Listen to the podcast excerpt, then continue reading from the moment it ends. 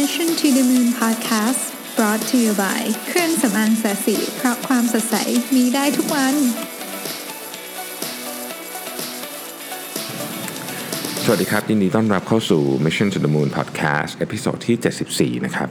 วันนี้เนี่ยอยากจะมาชวนคุยเรื่องของ strength based development นะครับ ซึ่งจริงๆ แล้วผมวันนี้ไปไปงานหนึ่งของ d t แทมา ซึ่งโอ้โหเป็นงานที่ดีมาก ต้องบอกว่าเป็น1ชั่วโมงที่ มีค่ามากๆนะครับ ต้องขอขอบพระคุณ d t แทมากที่เชิญไปนะฮะคืออย่างนี้ฮะ d t แทวันนี้เนี่ยเขามีคล้ายๆกับจัดแถลงข่าวนะครับ เรื่องของว่าดีแท็เนี่ยเลิกใช้ KPI ละนะครับ แล้วก็มีการปรับประเมินผลงานแบบใหม่นะฮะเป็นสิ่งที่เรียกว่า right rating นะครับ แล้วก็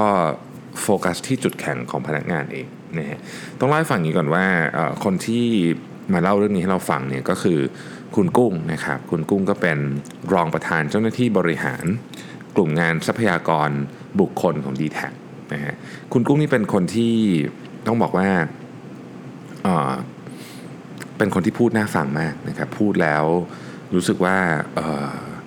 คนฟังรู้สึกเข้าใจนะฮะเนื้อหาที่ฟังดูยากๆ ก็จะเป็นเรื่องที่ง่ายนะฮะแล้วก็รู้สึกฟังแล้วก็แบบคล้อยตามด้วยนะฮะผมผมผมผมเคยได้มีโอกาสฟังคุณกุ้งพูด สองสามทีนะรู้สึกว่าเออเป็นคนที่เออพูดแล้วรู้สึกโอ้ฟังแล้วมันสบายใจคือเหมือนเหมือนฟังได้ไปได้เรื่อยๆนะเป็นคนที่ที่ที่ที่มีความสามารถเรื่องการสื่อสารมากนะครับ ซึ่งก็จริง ๆ ก็น่าจะค่อนข้างจะเป็นจุดแข็งเลยนะของของผู้บริหารระดับสูงในฝ่ายทรัพยากรบุคคลนะฮะทีนี้ผมเนี่ยเดี๋ยวผมจะต้องเขียนยาวๆเลยนะครับ เรื่องของ ที่ดีแท็ไม่ใช้ KPI แล้วก็เปลี่ยนมาใช้ระบบอื่นเนี่ยนะฮะซึ่งซึ่งเขาเรียกว่าเป็นการใช้จุดแข็งพนักงานหรือว่า strength based development ซึ่ง เดี๋ยวจะเขียนเล่ายาวๆให้ฟังเพราะผมรู้สึกว่ามันเป็นสิ่งที่เรากำลังทำอยู่เหมือนกันแต่ว่าตอนหลังเนี่ยผมก็ถามคุณกุ้งนิดนึงว่าเฮ้ยจริงๆมันสรุปแล้วมันคือประมาณมันคือ OKR ถูกไหมนะฮะซึ่งซึ่งซึ่งซึ่งก็ได้ได้คำตอบว่าเออมันประมาณนั้นแหละ แต่ว่าอาจจะมีการปรับรูปแบบนิดหน่อยให้มันเข้ากับ context ของประเทศไทย แล้ว dtac เขาก็มีชื่อเรียกของเขาเองนะครับเอ่อทีนี้เราก็พูดก่อนว่าทำไมเราถึงต้องปรับ KPI ทำไม KPI มันถึงเป็นเป็น indicator ที่ไม่ดีต้องบอกอย่างนี้ก่อนว่าจริงๆ KPI เนี่ย ถ้าไปถามผลสำรวจนะครับก็มันเคยมีผลสำรวจของ Gallup นะฮะ Gallup ซึ่งก็เป็นบริษัทที่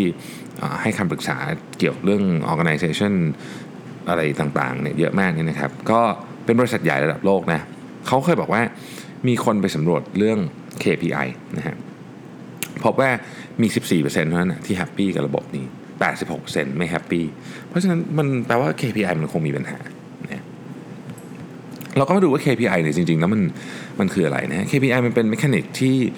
ที่คุณกุ้งใช้คำว่าเป็นนวัตกรรมของศตวรรษที่แล้ว คือมันมาจากยุคอุตสาหกรรม มันเป็นอย่างนั้นจริงๆนะฮะ คือกระบวนการมันก็คือว่าตั้งเป้าวัดผล track แล้วก็เกรดเนี่ยจะมีประมาณนี้นะฮะก็ยกตัวอย่างสมมติว่าคุณไปโรงงานนะ คุณผลิตของได้ชั่วโมงละลังนะฮะผู้บริหารก็บอกเอ้ยขอสองลังได้ไหมนะสองลังก็จะ เป็น KPI ใหม่ของคุณอะไรเงี้ยถ้าคุณผลิตได้ 3 ลัง คุณเป็นซูเปอร์สตาร์อะไรอย่างเงี้ยจริงๆ ถามว่ามันเป็นระบบที่ดีไหมมันก็ดีประมาณหนึ่งเพราะเราใช้กันมานานมากเลยนะฮะแล้วก็คนส่วนใหญ่ก็รู้สึกว่ามันยุติธรรมดีนะ KPI ก็ตอนหลังก็มี balanced scorecard อะไรเข้ามาอีกนี่นะครับจุดที่มันค่อนข้างที่จะอาจจะเป็นข้อข้อด้อยของ KPI แล้วกันนะฮะคือคือสองสามเรื่อง เรื่องที่หนึ่งคือมันวัดผลปีละครั้ง เอาจริงๆนะให้นึกถึงเรื่องเดือนที่แล้วยังนึกไม่ออกเลยนะฮะพอต้องมานึกอะไรที่มันเป็นปีละครั้งเนี่ยโอ้โหมันค่อนข้างลำบากนะฮะแล้วการที่มันต้องอิงเกณฑ์และอิงกลุ่มเนี่ยทำให้มันเกิด bell curve ไอ้ไอ้ระฆังคว่ำนะฮะซึ่งแน่นอนมันก็จะมีพวกกลุ่มที่เป็นซูเปอร์สตาร์กลุ่มล้าหลังและกลุ่มตรงกลางจะมีซูเปอร์สตาร์ยี่สิบไอ้กลุ่มล้าหลัง 20 กลุ่มตรงกลาง 60เนี่ยการตัดเกณฑ์แบบนี้นะครับบางทีเนี่ยคนที่ได้เป็น top performer เนี่ยอาจจะไม่ได้ top perform จริงๆก็ได้นะ โชคคือคือ top performer เพราะคนอื่นห่วยไงนึกออกไหมฮะคือคือมันมีมันมีมันมีเรื่องนี้ขึ้นมาด้วย เพราะฉะนั้นเนี่ยการระบบ KPI เนี่ยมันเป็นไปไม่ได้เลยที่ทุกคนจะเป็น top performer หมดทั้งทั้งที่ในความเป็นจริงแล้วเนี่ยมันอาจจะเป็นอย่างนั้นก็ได้นะอันนี้ก็เป็นจุดหนึ่งที่ที่เอ่ออาจจะเป็นจุดที่เปราะบางแล้วกันต้องใช้คำนี้ของ KPI ไม่ใช่ว่ามันไม่ดีนะครับ ไม่ใช่ว่ามันไม่ดี มันก็มีส่วนดีอยู่เยอะ แต่อย่างที่บอกครับ คนส่วนใหญ่ไม่แฮปปี้ คนส่วนใหญ่รู้สึก KPI เนี่ย demotivate หรือบางครั้งเขารู้สึกว่ามันไม่มีประโยชน์นะฮะ อันนี้มาจากผลสำรวจนะฮะ ผมไม่ได้พูดขึ้นมาลอยๆนะฮะ ทีนี้เนี่ยแล้วมันมีระบบที่ดีกว่าไหมนะครับ บริษัทที่เป็นเรียกว่าเป็นบริษัทหัวก้าวหน้าหน่อยแล้วกันเนี่ยนะฮะ ก็ก็หลายบริษัทก็ไม่ได้ใช้ KPI แล้วนะครับ จริง ๆ อย่าง Google เนี่ยก็ไม่ใช้ KPI มาตั้งแต่แรกแล้วนะฮะ Google ก็ใช้ OKR นะครับ เอ่อ Twitter LinkedIn อะไรพวกนี้ก็ก็ไม่ได้ใช้อยู่แล้วนะฮะแต่ว่ามันมีบริษัทที่ใหญ่ๆ ที่เริ่มทิ้ง KPI ที่เป็นบริษัทที่ค่อนข้างจะ traditional มากยกตัวอย่างเช่น GE นะครับ Deloitte นะฮะ Accenture นะฮะ Adobe Gap นะฮะหรือแม้แต่กระทั่ง Microsoft ซึ่งซึ่งบริษัทเหล่านี้เนี่ยเริ่มที่จะเลิกเลิกการประเมินผลแบบ KPI แล้วนะฮะอันนี้คือพูดถึง global นะ ผมไม่รู้ว่าในเมืองไทยเขาเลิกกันหรือยังอาจจะยังไม่เลิกแต่ว่า ก็เริ่มมีความคิดกันแล้วล่ะในหลาย ๆ บริษัทใหญ่ๆบางบริษัทก็ adopt มาใช้จริงแล้วนะครับว่าเฮ้ยเราเลิกใช้ KPI Intel Intel รู้สึกว่าจะเป็นต้นแบบของเรื่องเรื่อง OKR เนี่ยนะฮะทีนี้ ระบบการคิดแบบใหม่มันคิดยังไงนะฮะมันคิดยังไง คือเขาคิดอย่างนี้ครับว่า performance management เนี่ยมันต้องเริ่มต้นจากคน เอาคนเป็นศูนย์กลางนะคนเป็นศูนย์กลาง เพราะฉะนั้นเนี่ยคนเนี่ยมันยังไงมันมันมียังไง มันต้อง เราชอบอะไร เราชอบเวลาคนมันพูดถึงเราในแง่ดีๆถูกไหมฮะเพราะฉะนั้นสิ่งที่พูดถึงเราในแง่ดีๆนี่ก็คือจุดแข็งของเรานี่นะฮะเอาจริงๆเนี่ยไม่มีใครอยากได้มาให้มีคนมาเลเบลเราหรอกว่าเราได้เกรด C ตอนสิ้นปีถูกไหมเวลาทำไอ้ KPI มันจะเป็นอย่างนั้นซึ่งเออเราก็รู้สึกไม่ดีบางทีเราก็รู้สึกไม่ดีกับตัวเองบางทีเราก็รู้สึกไม่ดีกับหัวหน้างานรู้สึกไม่ดีกับบริษัทแล้วก็รู้สึกไม่ดีกับมันไปหมดเลยเนี่ยนะฮะดังนั้นเนี่ย ระบบใหม่ที่เขาพยายามคิดขึ้นมาเนี่ยมันพยายามโฟกัสไปที่จุดแข็งแต่ละคนก่อนดึงจุดแข็งนั้นออกมาแล้วขยี้ต่อนะครับเขาบอกว่างี้ฮะคนที่รู้ว่าตัวเองเนี่ยมีจุดแข็งอะไรนะครับ และได้ใช้จุดจุดแข็งนั้นเนี่ยนะฮะมาทำงานเนี่ยจะมีคุณภาพชีวิตที่ดีกว่าคนอื่น 3 เท่าเนี่ยแล้ว ถ้าเกิดพูดถึงความผูกพันในงานนะครับ คนที่ได้ใช้จุดแข็งตัวเองในงานเนี่ย จะมี engagement กับงานเนี่ยมากกว่าคนปกติถึง 6 เท่านะฮะเพราะฉะนั้นเนี่ยบางทีเราจะต้องตั้งคำถามใหม่กับทีมงานของเราว่า เอ้ย เราเราอย่าเพิ่งถามว่าทำอะไรยังไง แต่ว่าเราจะถามว่าคุณอยากจะโตในตำแหน่งงานของคุณเนี่ยไปแบบไหนคำว่าโตไม่ได้หมายถึงการเลื่อนตำแหน่งอย่างเดียวแต่อาจจะหมายถึงการได้เรียนรู้มากขึ้น ได้รับการ recognize มากขึ้น หรืออาจจะได้ โตไปตำแหน่งข้างๆก็ได้ ไม่ได้ไม่ได้เป็นต้องขึ้นบนอย่างเดียวนะฮะคำถามมันจึงเปลี่ยนว่าเราจะวัดผลคนนี้ยังไงเป็นว่าคนคนนี้เก่งที่ไหนเขามีจุดแข็งอะไร แล้วเราจะเอาเนี่ยเรื่องนี้มาใช้ได้ยังไงนะครับซึ่งซึ่งซึ่งการเปลี่ยนเนี่ยมันต้องเป็นลักษณะของการ develop จาก strength base นะฮะดีไซน์การทำงานให้ใช้จุดแข็งให้เขา perform มาได้ดีที่สุด ที่สำคัญกว่านั้นสิ่งที่ OKR แตกต่างจาก KPI ก็คือว่า OKR เนี่ยจะมองไปในอนาคต KPI เนี่ยจะมองอดีตนะครับ คือไม่ใช่ว่าเราจะไม่มองอดีตนะ คืออดีตก็ต้องมองเพียงแต่ว่ามันส่งเสริมการคิดไปข้างหน้าหรือเปล่านะครับ KPI เนี่ยจะบางบางหลายครั้งเนี่ยด้วยด้วยความไม่ไม่ตั้งใจเนี่ยนะฮะ KPI มันลิงก์กับ productivity การลิงก์กับ productivity เนี่ยบางทีมันไป kill creativity เหมือนกัน เพราะทุกอย่างคุณจะต้อง produce result ออกมาให้ได้ออของบางอย่างที่มัน creative มาก ๆ มัน บางทีมันยังเอา result ออกมาไม่ได้นะฮะมันยังเอา result ออกมาไม่ได้ ซึ่งระบบ system ที่เป็น OKR เนี่ยจะช่วยนะครับที่จะสามารถดึง result ออกมาได้ง่ายกว่าคำนี้แล้วกันนะฮะแบบเก่านะครับแบบที่เป็น KPI เนี่ยแน่นอนว่า performance เนี่ยมันมันขึ้นอยู่กับทั้งองค์กรคือมีการอิงเกณฑ์อิงกลุ่มนะครับมีการวัดผลปีละครั้งนะครับเป็น top down ล้วนๆเลย เป็น top down review คืออาจจะมีรีวิว360องศาเลยแต่คือมันถูกกำหนดมาโดย top down นะฮะ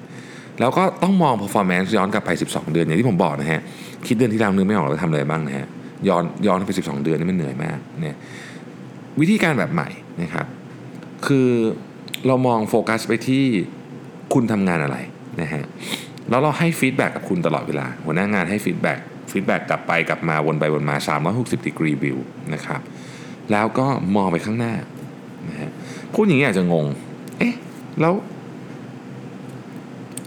ทิ้ง KPI แล้วจะวัดผลยังไงนะครับเอ่อการทิ้ง KPI เนี่ย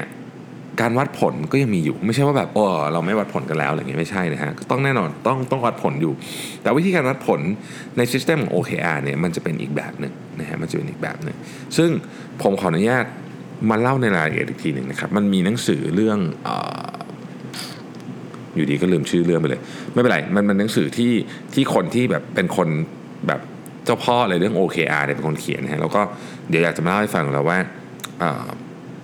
เรื่อง OKR เนี่ยมันจะลิงก์ตรงๆเลยกับการวัดผลององค์กรยังไง แต่สำหรับ d t แทเนี่ยนะครับ ตัวพนักงานของ d t แทเนี่ยก็เข้าโปรแกรมของการลับไปหาเรื่อง strength ถ้าใครเคยอ่านหนังสือเรื่อง strength finder นั่นแหละ ผมเข้าใจว่ามันคืออันเดียวกันนะฮะก็ไปหาว่าเฮ้ยคุณเก่งเรื่องอะไร คุณเป็นคนแบบไหนนะครับ เสร็จแล้วเนี่ยเเราก็เอาเรื่องพวกนี้นะครับมา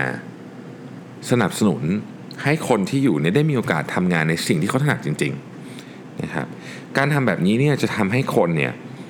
เ engagement กับงานสูงมากขึ้นเยอะ คือเขาจะทำในสิ่งที่เขารู้สึกว่า เฮ้ย นี่เป็นสิ่งที่ฉันทำแล้วฉันทำได้ดีว่าฉันทำแล้วมีความสุข บางทีงานหนักขึ้นนะ แต่ว่ามีความสุขมากขึ้น มันมีการวัดกันมาแล้วนะครับ คุณกุ้งยกตัวอย่างลูกน้องของกุ้งคนหนึ่งเป็นเป็นคนอยู่ในทีมเนี่ยนะฮะเขาบอกว่า เออเขาเขาก็ทำงานของเขาไปนะงานแอดมินอะไรงาน HR ของเขาไปเนี่ยวันหนึ่งคุณกุ้งก็มารู้ว่าเฮ้ย คนนี้เหมือนกับมีแฟนเพจด้วย แล้วเป็นคนชอบวาดการ์ตูนอะไรสักอย่างเนี่ยผมผมอาจจะจำเรื่องผิดต้องขออภัยด้วยนะฮะเออเขาคุณกุ้งก็เลยให้มาช่วยเหมือนเหมือนทำคล้ายๆกับ presentation ทำไมทำมาก็เลยมาทำ internal communication ใช่ น้องคนนี้งานหนักขึ้นนะ เพราะว่างานเก่าต้องทำงานใหม่ก็ต้องทำ แต่เขาบอกว่าเขามีความสุขมากขึ้น กว่าตอนที่เขาทำงานเดิมเยอะเลย เพราะเหมือนกับเขาได้ใช้สิ่งที่เขาถนัด ได้ใช้ได้ใช้สิ่งที่เขาทำได้ดีเนี่ย มาใช้ในการทำงานนะฮะ งานอาจจะหนักขึ้นแต่สบายใจมากขึ้นซิสเต็มอันนี้นะครับ มันจะทำให้ คนที่ทำงานเนี่ยนะครับ มีความรู้สึกได้เลยว่าเราเนี่ยรู้ทุกวันเลยว่าสิ่งที่เราทำเนี่ยทำให้บริษัทดีขึ้นได้ยังไงนะครับทำให้บริษัทดีขึ้นได้ยังไง คือสิ่งที่ตัวเองไอไอไอ OKR system เนี่ยมันจะออกแบบมาให้เราเห็นว่าสิ่งที่เราทำเนี่ยมันอ l ล g n กับโกใหญ่ที่สุดของบริษัทได้ยังไงนะครับ คุณเคยได้ยินเรื่องที่เขาเล่ากันไหมที่เขาบอกว่าจอห์นเอฟเคเนดีไปที่นาซาเราเจอคนถูพื้นอยู่อะแล้วแล้วเราจอห์นเอฟเคเนดีถามว่าคุณกำลังทำอะไรอยู่อะไรเงี้ยนะคุณทำหน้าที่อะไรที่นี่อะไรประมาณนี้เขาตอบว่าผมกำลังส่งมนุษย์ไปดวงจันทร์ประมาณนี้นะผมจำเรื่องไปเป๊ะไม่ได้ นั่นแหละ อารมณ์อย่างนี้เลยนะฮะคือทุกคนเนี่ยเห็นเป้าหมายชัดเจนมากๆเลยว่า พวกเราทุกคนกำลังทำเป้าหมายอะไรอะไรด้วยกันใหญ่ด้วยกันอยู่แล้ว สิ่งที่เราทำทุกวันเนี้ยที่เราทำกันอยู่เนี่ยแต่ละคนทำแต่ละอย่างไปเนี่ยมันส่งผลยังไงกับเป้าใหญ่ อีกอันหนึ่งที่เราได้ยินบ่อยๆก็คือว่า if you want to build a ship นะฮะ Don't drum up people to collect wood and don't assign them tasks and work, but rather teach them to long for the endless immensity of the sea นะครับก็คือว่าเฮ้ยถ้าคุณอยากจะสร้างเรือเดินสมุทรเนี่ยนะอย่าสร้างด้วยการบอกให้คนไปเก็บไม้ไปเย็บใบเรือไปอะไรเงี้ยแต่ว่า ให้สอนเขาให้โหยหา ถึงความพิศวงของแบบความกว้างกว้างใหญ่ของมหาสมุทรอะไรประมาณนี้นะฮะแปลแบบแบบละครละครนะก็จะได้ประมาณนี้คือคือเนี่ยมันมันต้องเป็นอารมณ์แบบนี้เนี่ยมันถึงจะมันถึงจะสร้าง entrepreneurial spirit ได้ในองค์กรนะฮะอันนี้มันก็ยังฟังดูอาจจะงงๆนะฮะก็ ใน press release เนี่ยคุณกุ้งก็บอกว่า วิธีการทำงานเนี่ยมันจะเป็นประมาณนี้นะฮะก็คือว่าต้องทำการพูดคุยกับหัวหน้าพนักงานเนี่ยให้เป็นไปในเชิงบวกหมายถึงว่า เวลาเราจะคุยเนี่ยเราจะฝึกให้ทุกคนเลย feedback คนเนี่ยโดยเน้นไปที่เรื่องของ strength ก่อนเนี่ยอันนี้เป็นเป็นเหมือนกับสิ่งที่ต้องฝึกเนี่ยเป็น discipline คือคุณคุณจะอะไรก็แล้วแต่ คุณต้องบอกก่อนว่า เออเนี่ยสิ่งที่กำลังจะ feedback เนี่ย strength ของคุณเนี่ยมันทำให้เรื่องนี้เป็นยังไงเนี่ยเราฝึกเป็นแบบนี้ก่อนเลยซึ่งอันนี้มันจะเป็นการ motivate คนมากๆนะฮะพนักงานมีความเข้าใจและสามารถเชื่อมโยงเป้าหมายให้สอดคล้องกับเป้าหมายใหญ่ขององค์กรได้ชัดเจน และเปิดโอกาสให้พนักงานใช้ศักยภาพจากสิ่งที่ถนัดและทำได้ดีนะครับ มากกว่าไปมุ่งพัฒนาจุดอ่อนที่ต้องอาศัยเวลามากกว่า และยากกว่าหลายเท่า เราจึงเน้นให้ทุกคนค้นหาและพัฒนาจุดแข็ง แทนที่จะมาเน้นว่าใครเป็นคนที่ทำงานต่ำกว่าเป้าหมาย ตรงตามเป้าหมายหรือสูงกว่าเป้าหมายไอ้ต่ำกว่าเป้าหมาย ตรงตามเป้าหมายหรือสูงกว่าเป้าหมายเนี่ยก็คือไอ้ KPI ที่เราเคยใช้นะฮะเรามีการตั้งคำถามง่ายๆว่าคุณจะสามารถเพิ่มมูลค่าให้กับบริษัทได้อย่างไร ซึ่งเป็นการมองไปข้างหน้าด้วยทัศนคติเชิงบวกนี่ เรากำลังมองหาสิ่งที่ถูกต้องไม่ใช่ความผิดพลาดในตัวพนักงานของเรา ซึ่งต้องบอกว่าหลังจากที่ลอนช์ซิสเต็มนี้มา 6 เดือนนี่นะฮะ ก็ผลตอบรับดีมาก คือทุกคนแฮปปี้ขึ้นนะโดยปกติแล้วเวลา HR launch policy ใหม่ๆ คุณกุ้งบอกว่าคนจะต่อต้านใช่ไหม แต่อันเนี้ยได้รับการตอบรับดีนะฮะ การพัฒนาจุดแข็งเพื่อเพิ่มศักยภาพเนี่ยคืออะไร 1. มุ่งเน้นที่ความสามารถของพนักงานแต่ละคนนะฮะมากกว่าการจัดอันดับ คือ personalize มากๆนะฮะในการดีไซน์เรื่องของ feedback เรื่องของ evaluation process 2. ส่งเสริมให้มีการพูดคุยและให้คำแนะนำเป็นประจำและทันท่วงที อันนี้คือ feedback ต้องเร็ว คืออย่างนี้การทำระบบตัวนี้นะครับมันจะมี feedback ตลอดเวลา ข้อดีก็คือว่าคุณจะได้ไม่ต้องทำเรื่องอะไรไปแบบ โอ้โห ตายทำไปครึ่งปีแล้วแล้วมาแบบ อะ ปรากฏนายไม่ชอบ เฮ้ย ต้องมาเริ่มรื้อใหม่ เราก็จะ defend มากถูกไหมว่าเราไม่อยากทำใหม่อะมันก็เลยเกิด เกิดเหมือน gap ในองค์กรขึ้นนะฮะข้อที่ 3 ก็คือรับฟังความคิดเห็นแบบ 360 องศา ไม่ใช่จากผู้บังคับบัญชาเพียงคนเดียวนะข้อที่ 4 ให้ความสำคัญกับการเติบโตก้าวหน้าของพนักงาน มากกว่าพิจารณาผลงานเพียงอย่างเดียวนะครับอะอันเนี้ยก็คือไอเดียนะครับของโปรเจกต์นี้ซึ่งผมต้องบอกว่าอย่างนี้นะฮะขอขอทิ้งท้ายไว้นี้เลยว่า ผมเองกำลังศึกษาเรื่องนี้อยู่อย่างเข้มข้นมาก ซึ่งเเรียกว่าผมกำลังจะวางระบบ ใหม่ทั้งหมดเลยให้กับให้กับสีจันด้วยนะ คือเราเราอาจจะไม่เคยมีระบบอะไรเป็นจริงเป็นจังมาก่อนหน้านี้ ดังนั้นเนี่ยเราก็จะวางระบบเนี้ยเราก็จะเริ่มใช้กันเป็นจริงเป็นจังเลยโอเคผมชอบมากคือผมอ่านผมคิดว่าเฮ้ยนี่แหละมันเป็นสิ่งที่สิ่งที่เราหาอยู่สิ่งที่เราต้องการเลยนะฮะก็เผอิญเผอิญเขาเชิญไปฟังพอดีก็โอ้โหผมก็เลยบอกโอ้โหขอบคุณดีแท็มากวันนี้ฟังหนึ่งชั่วโมง จดใน iPad เป็นหมดเกือบ 30 หน้า เพราะว่าเพราะว่ามันมีอะไรเยอะมากเลยนะ คือผมแบบจด ด้วยอัดเสียงด้วยเดี๋ยวจะเขียนออกมาเล่าให้ฟังว่าสิ่งที่ดีแท็ทำคืออะไรแต่ในความเป็นจริงแล้วเนี่ยเรื่อง OKR มีมี material ให้ศึกษาเยอะแม่นะครับอ๋อนึกชื่อเสือออกละ measure what matters นะฮะเป็นหนังสือที่ผมซื้อให้ executive ทุกคนอ่านตอนนี้ เพราะว่าเรากำลังจะปรับมาใช้ระบบนี้นะครับแล้วก็เป็นเป็นระบบเป็นหนังสือที่ผมคิดว่าเล่าเรื่อง OKR ได้ดีนะ เล่มหนึ่งนะเล่มอื่นก็ ก็ดีเหมือนกันแต่ว่าผมชอบเล่มนี้ที่สุดในตอนนี้นะฮะโอเค อันนี้ก็เป็นเรื่องของคนซึ่งหลายคนฟังจบแล้วแบบ เอ๊ะมันยังแบบดูจับต้องไม่ค่อยได้หรือเปล่าอะไรเงี้ยนะก็ต้องบอกว่าเฮ้ยระบบการประเมินผลงานหรือระบบการวางแผนองค์กรเนี่ยมันก็จะมีความแบบอย่างเงี้ยนิดนึงอยู่แล้วคือมันก็จะมีความแบบจับต้องยากๆนิดนึงแต่ว่าเราก็ค่อย ๆ เปลี่ยนไปครับ คุณกุ้งเองก็บอกว่า เราก็ไม่รู้เหมือนกันนะว่าผลมันจะออกมาดีร้อยเปอร์เซ็นต์ไหมแต่ว่าอย่างน้อยที่สุดเราก็ดีใจที่เราได้เริ่มใช้เพราะเรารู้แล้วว่าวิธีเก่าอะมันไม่ค่อย work เพราะฉะนั้นเนี่ยวิธีใหม่มันน่าจะดีกว่า แล้วก็ค่อยปรับกันไปซึ่งผมเห็นด้วยนะเพราะว่าโดย context ของธุรกิจทุกวันทุกวันเนี่ยมันมันเปลี่ยนเร็วมากนะฮะเราถ้าเราตั้งใจจะให้องค์กรเปลี่ยนตามคลื่นความเปลี่ยนแปลงของโลกธุรกิจได้ แต่เรายังใช้การประเมินผลที่มันคิดมาเมื่อสำหรับธุรกิจเมื่อ 80-90 ปีที่แล้วอะมันก็ไม่น่าจะ work เนาะใช่ไหมฮะก็เลยคิดว่าเออ นี่เป็นสิ่งที่น่าสนใจนะครับ แล้วก็เชื่อว่าเราจะเห็นองค์กรใหญ่ ๆ ในประเทศไทยเนี่ยค่อยๆ ปรับวิธีการประเมินผล และวิธีการตั้งเป้าหมายขององค์กรเนี่ยอีกเยอะมากในช่วงเวลา 2-3 ปีที่จะมาถึงนี้นะครับ ก็ขอบคุณมากที่ติดตาม Mission to the Moon Podcast นะครับ แล้วก็เอออยากได้ความคิดเห็นนิดนึงสำหรับเซียนพอดแคสต์ทั้งหลายนะฮะ มีคนบอกว่าอัปโหลดไปใน Podbean คือจริงๆ ตอนนี้คุณไปฟังใน Podbean ก็มีนะ ของ Mission to the Moon แต่ผมอัปโหลดผ่าน SoundCloud ถูกไหมฮะ แต่มีคนบอกว่าให้ไปอัปโหลดผ่าน Podbean ดีกว่า หรือเปล่า ใครรู้เรื่องนี้ช่วย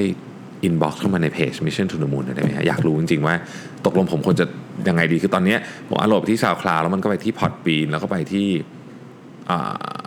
Apple Podcast แอปใช่ไหมฮะผมควรจะจัดการยังไงดีคือผมควรจะไปอัปโหลดที่ Podbean แล้วให้มันมาที่ SoundCloud แล้วไปที่ Apple Podcast App หรือเปล่านะฮะเผื่อท่านไหนมีความรู้นะครับ ขอความรู้หน่อยนะฮะก็ ขอบพระคุณทุกท่านมากนะครับ ที่ติดตามเช่นเคยนะครับ แล้วก็เดี๋ยวพรุ่งนี้เรากลับมาพบกันใหม่นะฮะขอบคุณและสวัสดีครับ